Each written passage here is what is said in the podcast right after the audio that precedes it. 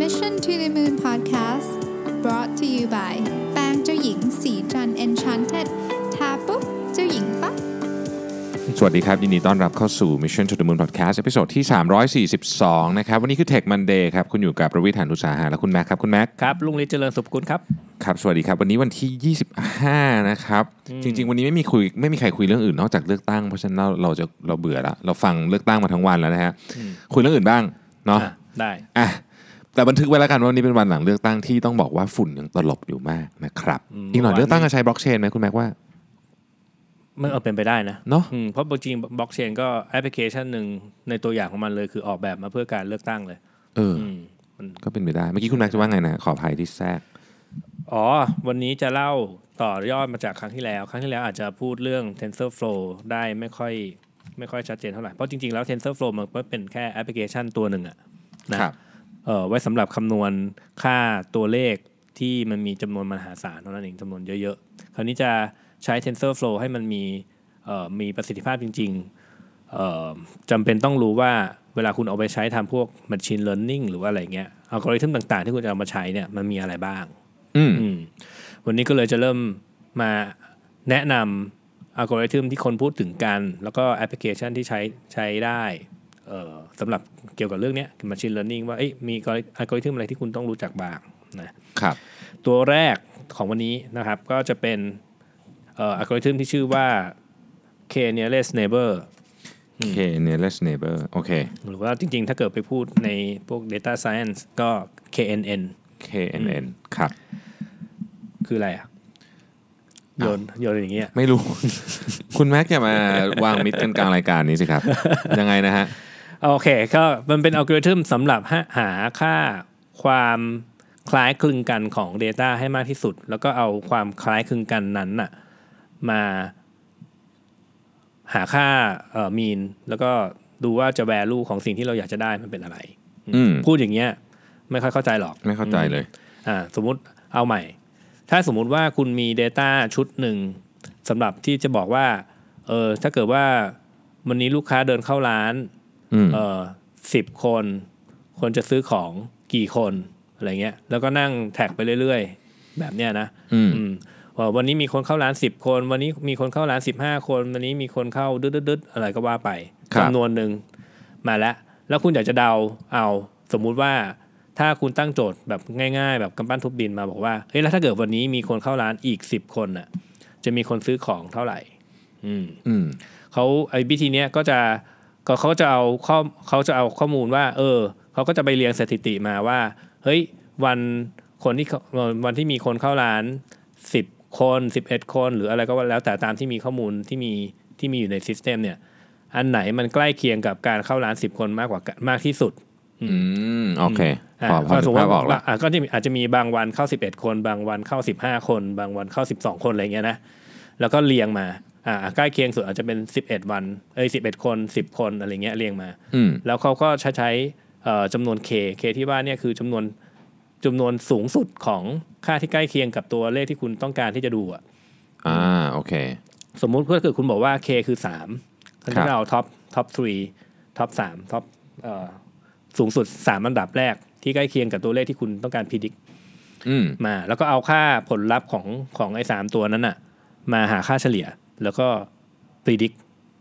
อืม เอามาได้ซึ่งอันเนี้ยแบบง่าย จริงๆแล้วเขาไม่มีใครใช้อันนี้มันง่ายสุดแล้วนะ แต่ว่าจริง ๆ ไม่มีใครใช้เรามันมันซิมเพิลเกินไปสมมติ ครั ว่า บ มีคนบอกเข้าร้านสิบคนสิบเอ็ดคน แล้วมีคนใช้จ่ายเอ่อเอาเป็นตัวเลขแล้วกัน สมมติว่ามีคนใช้จ่ายค่าเฉลี่ยเอ่อคนละสองร้อยบาท อืม อืมเนี้ยถ้าเกิดสมมุติว่าถ้าเกิดว่ามีตั้งโจทย์ใหม่ เออวันนี้เข้าสิบคน จะมีคนเออถ้าเกิดวันนี้เข้าอีกสิบคนเนี่ยจะมีเอาเอาใหม่ถ้าเกิดเข้าสิบเอ็ดคนแล้วกัน สมมติว่า อืม ไม่มีข้อมูลข้อมูลข้อมูลนั้นอยู่ จะใช้จ่ายคนละกี่บาท อ่า โอเค มันก็จะเอาค่าเฉลี่ยของของผลลัพธ์ที่เราเคยมีเขาเรียกว่า training data ที่มีอยู่เนี่ยมาตอบให้คุณว่าเออถ้าเกิดว่ามีมันมีเหตุการณ์แบบนี้เกิดขึ้นเนี่ย สิ่งที่คุณจะพิจิตได้เนี่ยคือค่านี้ อืม พูดแบบเนี้ยมันง่าย แต่พอเวลาทำ Machine Learning จริง ๆ อ่ะ มันไม่มี Data ไหนที่มันมีมิติเดียวอ่ะ ถูก อืม ถูก มันจะมีมิติอยู่หลายมิติ แล้วมิติแต่ละมิติเนี่ย ค่าของตัวเลขมันจะไม่เท่ากันด้วย ยกตัวอย่าง เช่น เอาใหม่ เมื่อกี้เนี่ยโจทย์มันเนี่ยกฎเมื่อกี้อาจจะง่ายเกินไปเนาะ สมมุติว่า คุณแท็บไปซื้อคอนโด ครับ มาสำหรับการปล่อยเช่านะ อืม อืมแล้วคุณแท็บอยากจะรู้ว่า ฉันควรจะปล่อยเช่าที่ราคาเท่าไหร่ดี ถึงจะ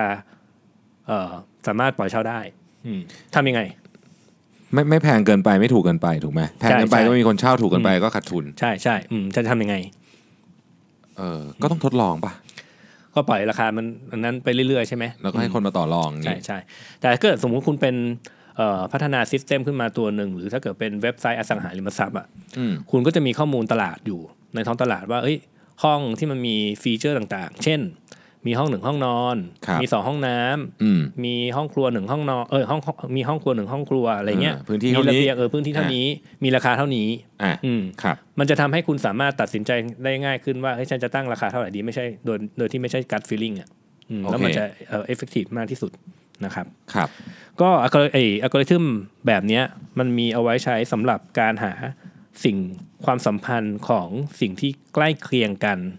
แล้วเอามาแนะนำหรือเอาค่าค่าที่มันเอ่อใกล้เคียงมากที่สุดอะมาแนะนำนะครับ ตัวอย่างหนึ่งของแอปพลิเคชันที่เอามาใช้ได้ แล้วจริงๆเห็นเห็นในเห็นในเอ่อการ implement ทั่วไปด้วยนะ ก็คือการทำ recommend recommending engine อืม recommending engine หรือไอ้ recommending product นั่นแหละ อืม คือถ้าเกิดเอาแบบง่ายที่สุดก็คือ เฮ้ย เนี่ย ถ้าเกิดคุณเดินเข้ามาซื้อรองพื้นของเราสมมตินะอืม อืม คุณควรจะสนใจ เออ คุณน่าจะสนใจ เอ่อ product แบบไหนบ้าง อืม อืมเนี่ยเรามี data เราก็สามารถที่จะเก็บ Data ไว้ได้ตลอดเลยว่าอ่ะโอเค ใน Product แบบอื่นเนี่ยอืมคุณเขาเอ่อมีคนเขาเอ่อเห็นอันนี้แล้วก็เอ่อไปคลิกซื้ออันนู้นขึ้นมา แล้วหาความสัมพันธ์ของเอ่อเอ่อสินค้าที่มันใกล้เคียงกันได้ เหมือนที่เราคุยกันวันก่อนของ Amazon ใช่ไหม ใช่ ที่ ใช่ Amazon อืม ใช้เป็น system หลักอันหนึ่ง เออแต่เขาคงไม่ได้ใช้อัลกอริทึมนี้หรอกอืมมันจะมี อืม อัลกอริทึมอีกเอ่ออีกหลายตัวที่มันดูเอฟ i c i e n t มากกว่านี้ อันนี้เป็นแค่แอปพลิเคชันตัวอย่างรูปแบบหนึ่ง คือมันจริง ๆ มันคือการหาค่าความใกล้เคียงกันของของ Data ที่คุณอยากจะพีดีกอะ อืมครับ คือเอาใหม่ ถ้าเกิดสมมุติว่าเราวาดกราฟเป็นกราฟแกน x กับแกน y นะ อืม มีจุดอยู่เต็มไปหมดเลย อยู่บนกราฟแกน x แกน y เนี่ย อืม แล้วจุดหมดเต็มไปหมดเลยเนี่ย มันมีสีแดงกับสีน้ำเงิน อืมปรับเข้ากันไปหมดเลย แล้วเราอยู่ดีๆ เราเอาสีดำเข้าไปแปะในที่ว่าง ม ๆของคราฟเนี่ยแล้วเราบอกว่าเฮ้ย สีดำเนี่ย มันควรจะเป็นสีแดงหรือสีน้ำเงินงงไหม งง อืม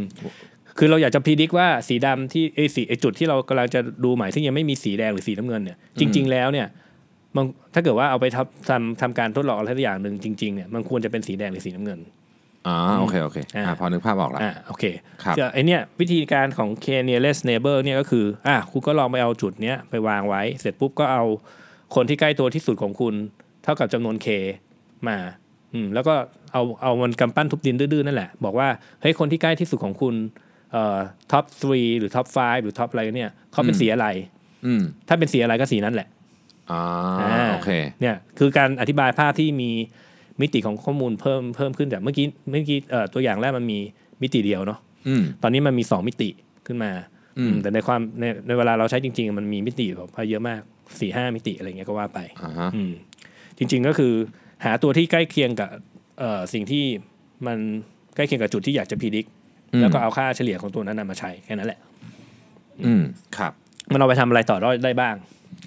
มันเอาไปทำเอ่อแอปพลิเคชันประเภทเอ่อดีเทคความคล้ายคลึงกันของข้อมูล เช่นดีเทคความคล้ายคลึงกันของตัวอักษร อืม อืมหรือประเภทที่เขาเรียกว่า OCR เคยได้ยินไหม OCR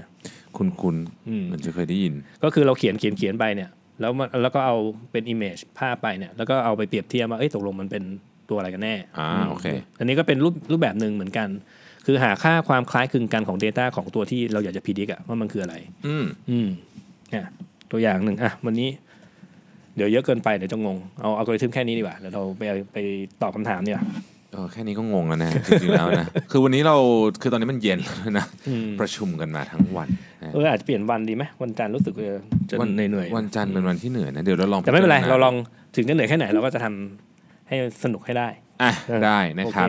อ่ะผมมีคำถามจากทางบ้านนะครับ ครับ ถามคุณแม็กซ์นะ อืม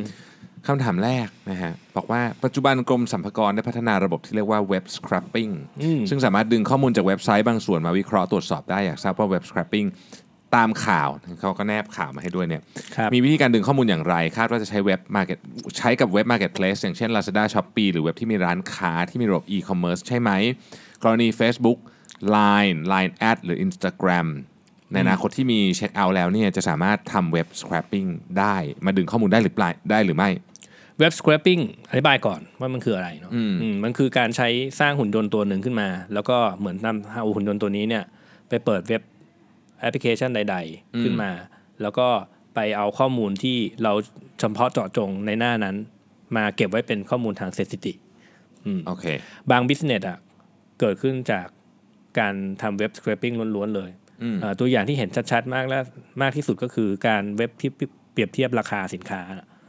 อ๋อ ไอ้ อัน พวก เนี้ย พวกเตี๋ยวที่ราคาตัว อันเนี้ยจะเออใช่เปรียบเทียบราคาตั๋วหรือเปรียบเทียบราคาสินค้าพวกเอ่ออีคอมเมิร์ซทั้งหลายแหล่อะไรเงี้ยนะครับ อืม เปรียบเทียบราคาห้อง อันนี้ใช้เว็บ scraping ทั้งนั้น อืม นะครับ แล้วก็บางทีก็เอ่อเขาอาจจะไป scraping เอิ่มข้อมูลหลาย ๆ อัน แล้วเอามาทำเป็นข้อมูลทาง statistics เข้ามาเพื่อเพื่อมาบอกคุณหรือบอกเทรนด์อะไรสักอย่างหนึ่งก็ได้ อืม อืมมันจริง ๆ เว็บ scraping มันคือการเขียนหุ่นยนต์ไปไปดูข้อมูลบนเว็บเท่านั้นแหละอืม โอเค ในกรณีนี้อ่ะเขาบอกว่าใช้กับเว็บไซต์ทั่วไปเนี่ยได้อยู่แล้ว แต่ว่า Facebook Line เนี่ย Instagram นี่ได้ไหม เอ่อ Facebook ไม่ได้ อ่า อืมเพราะเอ่อ Facebook ก่อนที่คุณจะเข้าข้อมูลเลยเนี่ย มันต้องล็อกอินก่อนอืม โอเค เว็บประเภทที่มันมีการทำ authentication ก่อนเนี่ย คุณจะทำเอาอยู่หุ่นยนต์ไปทำดื้อๆไม่ได้ เพราะฉะนั้น Facebook Line Instagram ทั้ง 3 อันนี้ก็ไม่ได้เลย ไม่ได้เลยนอกเออมันเลยเป็นที่มาว่าเอ่อทั้งสามและทั้งสามคนนี้เข้าใจด้วยนะว่ามีคนอยากทำ เออ เออเขาก็เลยขายไง ขาย API ออกมาอืมเพ อ่า ราะฉะนั้นถ้าเกิดคุณอยากจะทำเอาข้อมูลของ Facebook หรือเอามาทำอะไรเนี่ย คุณก็ต้องซื้อหรือว่าเอา implement ผ่าน API ของ Facebook อืมซึ่งไอ้ tool พวกเนี้ยก็จะเป็นลักษณะของการทำเหมือนพวก social media monitoring tool ก็ใช้แบบเนี้ยอืมคือการ access ข้อมูลเข้าไปแล้วก็ไปก็เป็นทำการ scraping แบบหนึ่งคือไปเข้าไปดูข้อมูลของคนหลาย ๆ คน แล้วก็เอาข้อมูลมารวมๆกันเอามาเป็นเทรนด์ให้เรา แต่ในกรณีที่เป็นการใช้อย่างทางการเนี่ย อืม มันอาจจะเป็นคนละแบบไหมกฎเกณฑ์อาจจะไม่เหมือนภาคเอกชนไหมหมายถึงว่าสมมติว่าภาครัฐเข้าไปขอ Facebook อย่างในกรณีผมคิดว่าในอย่างในต่างประเทศเนี่ยเราก็เห็นเคสบ่อยๆเนาะว่าแบบ ขอ Data ดื้อๆเลยใช่ปะ เออขอเข้าซิสเต็มหลังบ้านเลยแหละ เอออันนั้นคงไม่ใช่ scraping แล้วล่ะ ก็คือช่วยอันนี้ก็คือซื้อรีพอร์ตเลยมั้งอืมคือซื้อ Data อะไรสักอย่างหนึ่งออกมาอะไรเงี้ยอันนี้เว็บ scraping ก็เออถ้าเกิดจะซื้อเออไอคนฝั่งนั้นเขาก็ไม่มีคนทำอะไรเงี้ยเออก็คงต้องทำเองอืมคือถ้าเกิดเขาไม่มีการจัดเก็บข้อมูลอยู่ อย่างเช่นเออจริง ๆ จริง ๆ งานในอดีตของผมก็มีงานหนึ่งที่ทำเว็บ scraping เลยนะ อืม อืมล้วนๆแหละอืมไปเข้าไปพวกพวกเว็บพวกประกาศ .com อะไรเงี้ยอืมแล้วก็ไปเว็บข้อมูลมาดูว่าเอ๊ะข้อมูลเทรนด์มันเป็นยังไงอย่างเงี้ย ก็คือสรุปว่าทำได้แหละในทางเทคนิค แต่เขาจะทำหรือเปล่าเป็นอีกเรื่องหนึ่ง ใช่อืม อืม แล้วก็เขาห้ามไม่ได้ด้วย เพราะว่าสุดสุดท้ายถ้าเกิดว่าเว็บของเขาเองอ่ะเปิดให้คือเว็บ scraping จะจะใช้ได้ก็ต่อเมื่อไอ้เว็บที่โดน scrape เนี่ยมันเปิด public information คือใครเข้าไปดูก็ได้อันเนี้ยอย่างเช่น Amazon ใครเข้าไปดูก็ได้ถูกไหมอืม อันเนี้ยก็ห้ามไม่ได้อยู่ดี ถึงจะทำถึงจะทำวิธีการป้องกันโรบอทดีแค่ไหน ไอคนสร้างโรบอทก็หาวิธีหลุดออกไปได้อยู่ดีแหละ anyway อืมทำได้ โอเคครับ ครับ ก็เข้าใจว่าเคสของกรมสรรพากรก็น่าจะเป็นเรื่องของภาษีแล้วเนาะในอนาคตก็น่าจะมีการเข้ามาดูแลเรื่องของภาษีตรงนี้มากขึ้นนะครับอ่าอ่าคำถามต่อไปนะครับ บอกว่าขอคำขอถามเรื่องของการบริหารคลังสินค้าคือ WMS นะครับสำหรับธุรกิจขนาดเล็กที่ยังไม่สะดวกที่ใช้บริการ fulfillment warehouse นะฮะ เอ่อบอกว่าก่อนหน้านี้ใช้ Excel แชร์ผ่าน Dropbox ปัจจุบันเปลี่ยนไปใช้ Google Sheet ตามที่เคยฟังใน Tech Monday ว่า Google Sheet แชร์ข้อมูลได้เสถียรกว่า Excel ไม่ทราบว่าพอจะแนะนำแหล่งข้อมูลในการใช้ Google Sheet กับการทำคลังสินค้าหรือโปรแกรมอื่น ๆ ที่แนะนำได้บ้างไหมครับ การทำคลังสินค้ากับ Google Sheet นี่ต้องทำ database ว่าต้องทำแบบไฟล์โคตรซุปเปอร์ใหญ่เลยนะ ขึ้นอยู่กับคลังสินค้าของคุณอะว่าคุณมันมีขนาดใหญ่แค่ไหนอะอืมถ้าเกิดว่ามียิ่งมีความซับซ้อนอย่างของเราเนี้ยเราใช้ Google Sheet เฉยๆไม่ได้ละของสินค้า ตาย เออไม่ไหวละแต่ถ้าเกิดว่ามันเป็นเอ่อธุรกิจทั่วไปพื้นฐานแบบเออสินค้าอันนี้เข้ามาแล้วมันจะไปอยู่ตรงไหนอะ Google Sheet ผมว่ามันก็ยัง track ได้นะ อืมแล้วถ้าเกิดคุณอยากจะทำอะไรต่อยอดอะเอ่อ Google Sheet มันมี Google App Scripts เพราะว่า อืม API ให้ให้ใช้ได้แบบว่าเออถ้าเกิดฟิลข้อมูลตัวนี้แล้วจะไปออโตเมตอัปเดตอะไรอีกสักที่หนึ่งส่งอีเมลไปหาคนโน้นคนนี้อะไรอย่างเงี้ย มันก็พอจะตอบโจทย์ได้บ้างระดับหนึ่งอืมแต่ Google Sheet ไม่ได้เกิดมาเพื่อ track สินค้านะเออ track สินค้าเนี่ยเราต้องใส่ความคิดของเราเข้าไปอยู่ในนั้นเอาเองอะม ก็คือว่า ก็ลำบากนิดนึง ก็คือว่าทำได้ถ้าไม่มีไม่ซับซ้อนจนเกินไปคือคือคำว่าซับซ้อนนี่คือหนึ่ง SKU เยอะก็เรียกซับซ้อน เออ ถูกไหม ใช่ movement เยอะก็เรียกซับซ้อน อืมจำนวนที่วางเยอะก็ซับซ้อน อ่าจำนวนที่วางเยอะเชลฟ์เยอะ movement เยอะ SKU เยอะอะไรอย่างหนึ่ง อืม อย่างไหน อืม อย่างหนึ่งเยอะนี่ก็ถือว่า ใช่ใช่ ซับซ้อนหมด อันนี้ตอบแทนไม่ได้จริง ๆ เพราะจริง ๆ ที่บ้านก็ที่บ้านผมก็ก็ไม่ได้มีโปรแกรมคลังนะ อืม แต่เขาก็เขาก็รู้อยู่ดีคือคือเขาก็แทร็กได้ด้วยด้วยอะไรสักอย่างหนึ่งอะ่ะคือความสามารถของเออธุรกิจขนาดเล็กอะ่ะมันมันถ้าเกิดมีเงินมีเงินจำกัด ความสามารถก็ต้องพัฒนาเอาเองอะ่ะอืมมันก็ต้องพัฒนาตรงนั้นได้ ถามว่าทำได้ไหมทำได้ ทีนี้ไอ้สคริปต์นี่เขียนยากไหมคุณแม็ก เขียนยากไหมเหรอ ตอนแรกคิดว่ามันไม่ยาก แต่พอเข้าไปลองจริง ๆ คือสำหรับผมอะมันก็ไม่ยาก คือ Google App Script เนี่ยมันมันพื้นฐานเลยคือคุณต้องรู้จัก JavaScript ก่อน เพราะเขาเพราะเขาใช้ JavaScript ในการเขียน อืม อืมเอ่อแล้วก็ไปเดาๆเอา ใช้ใช้ความสามารถในการเดา ความสามารถในการเดา เออ เป็นไงฮะ พูดพูดจริงๆพูดจริง จริงเหรอ ๆเออจริงคือเอ่อเริ่มต้นจาก App Script เนี่ยมันจะมีไอตัวไอตัว Google Sheet เนี่ยมันจะมีตัว Record Macro ก่อน เหมือนจริงๆจริง ๆ ความสามารถในการดาวน์นี่มันมาตั้งแต่ทำ Excel ไอ้ VBA แล้ว อ่า VBA คือมันก็เอ่อ record action ของเราก่อนตึ๊ดตึ๊ดตึ๊ดตึ๊ดตึ๊ดตึ๊ดจบ แล้วเราก็ไปดูโค้ดของมัน แล้วเราก็เดาวเอาว่า เออเนี่ยมันทำแบบเนี้ยเขียนแบบนี้เออน่าจะเขียนแบบนู้นแบบนี้ต่ออะไรเงี้ยอืมมันมันถ้าเกิดจะมานั่งมานั่งเรียนว่าไอ้แอปสคริปต์เริ่มต้นจากต้นจนจบยังไงเงี้ยเออมันค่อนข้างจะเสียเวลาพอสมควร ผมชอบคำนี้นะ ความสามารถในการเดานะฮะ ก็เอ้ยจริงๆมันก็เป็นจริงๆมันก็เป็นเรื่องที่สำคัญเหมือนกันนะในการทำงานเนาะ อืม เราก็ต้องมีความสามารถในการเดาเนี่ยแหละจะ เอ ว่า อ ไป ใช่ ส่วนใหญ่ก็ เออ ไม่รู้ว่าทำอะไรหลาย ๆ อย่างมันก็เลยเดาเก่งขึ้นเรื่อย ๆอ่าครั้งที่แล้วไง ถ้าเราเดาเก่งขึ้นเรื่อย ๆ นะ จะเป็นยังไงต่อ ใช่ปะ เออ คล้าย ๆ กันนั่นแหละ ถูกต้องนะฮะก็อ่ะวันนี้เราเราเราพูดถึงหลายเรื่องนะครับ อุ้ย ที่อาจจะมีความซับซ้อนเล็กน้อย ผมเองก็มึนๆวันนี้ประชุมจริงๆ วันนี้เราประชุมเรื่อง Data กันมาทั้งวันนะตั้งแต่เช้า ใช่ จนถึงตอนนี้เอ่ออ่ะสุดท้ายแล้วกันจริงๆ เป็นคำถามที่ผมได้รับมาจากอีกช่องทางหนึ่งนะครับ ครับ เขาบอกว่า ตอนเนี้ยมีแต่คนพูด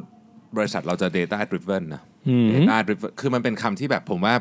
ทุกบริษัทตอนเนี้ยในห้องประชุมอะจะต้องพูดไอ้คำเราจะมี 3คำฮิต Data AI Innovation อะไรพวกนี้นะ AI อะไรพวกนี้นะ เออ คือมัน เออ ต้องพูดอะเพราะว่ามัน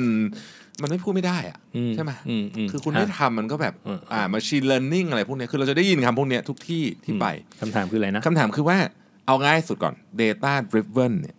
ในความหมายของมันเนี่ยเรากำลังหมายถึงอะไรกันแน่ฮะบริษัทที่ Data Driven นี่คืออะไรฮะ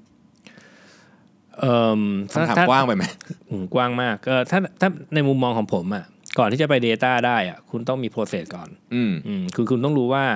เอ่อขั้นตอนกระบวนการทำงานในโปรเอ่อในบริษัทของคุณอ่ะมันมีผ่านผ่านอะไรมาบ้าง แล้วหลังจากนั้นอ่ะแต่ละจุดเนี่ยเขาจะเขาจะเรียกว่า touch point นะ อ่า แต่ละจุดนะแต่ละจุดเนี่ยจะมีข้อมูลอะไรที่ส่งผลต่อเนื่องกับอีก touch point หนึ่งอืมเราต้องเริ่มเก็บข้อมูลเหล่าเหล่านั้นน่ะแล้วทำให้มัน transparent แล้วก็ส่งต่อไปให้อีก touch point หนึ่งให้ได้ อ่าอ่ะยกตัวอย่างสมมติเซลล์ออกไปหาลูกค้าอย่างนี้ ใช่อ่าสมมุติว่าไปหาลูกค้า ได้ข้อมูลมาเต็มเลย แต่ว่าเก็บไว้คนเดียวจดอยู่ในสมุด อืมไม่ได้ ก็ทำอะไรไม่ได้ อันนั้น ใช่ไหม ก็ไม่ใช่ Data Data Driven ละ อ่า อืม โอเค แต่เซลล์จะเก็บทั้งหมด แล้วก็แชร์ทั้งหมด ก็ไม่ใช่ Data Driven เหมือนกัน อืม คือเขาก็ต้องรู้ว่าข้อมูลของเขาอะไรที่มันสัมพันธ์กับคนอื่น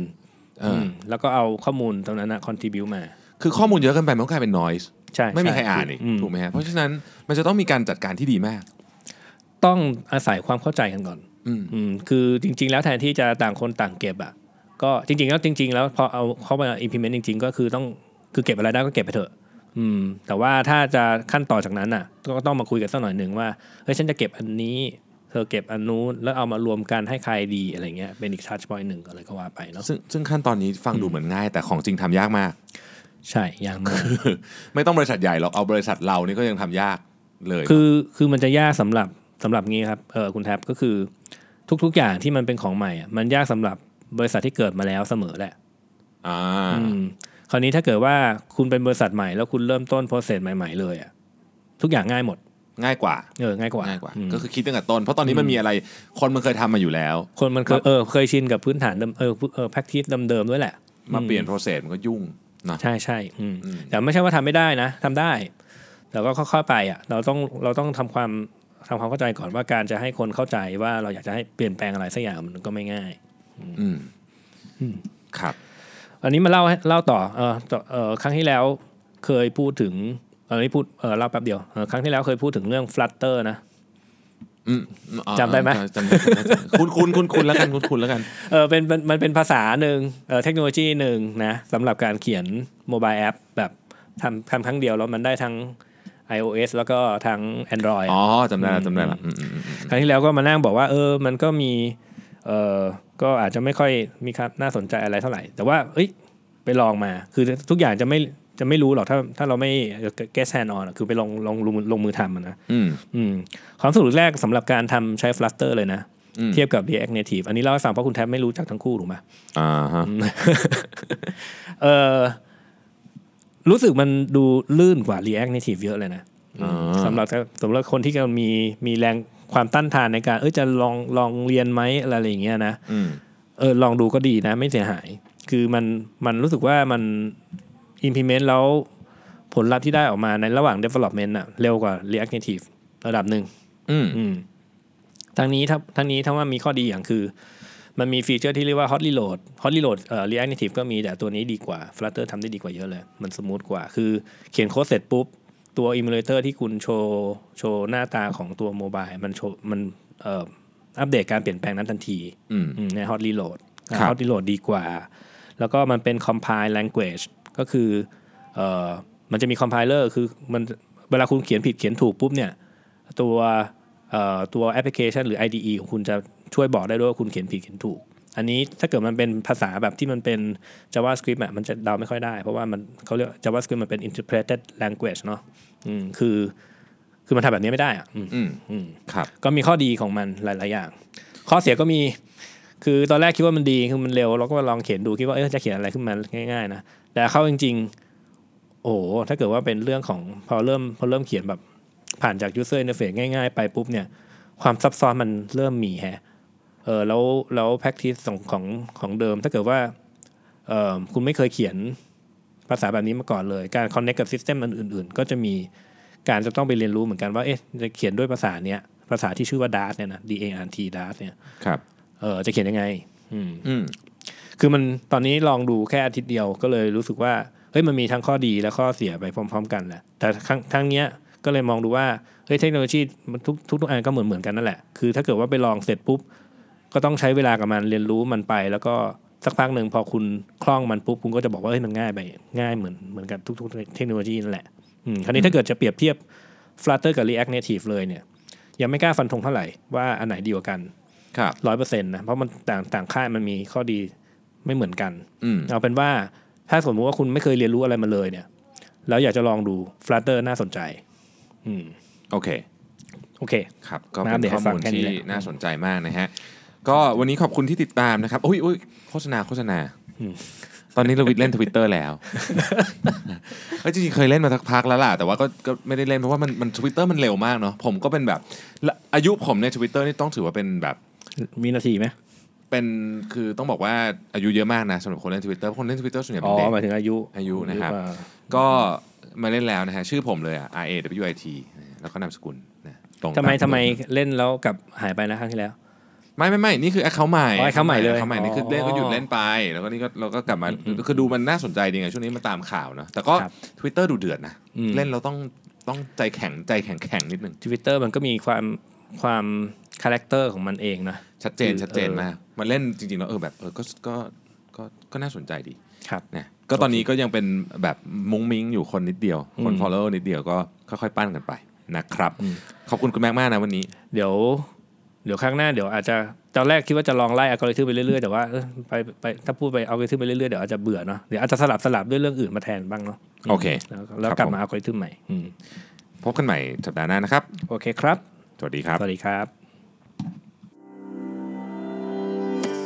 สัสิ เพราะความสดใสมีได้ทุกวัน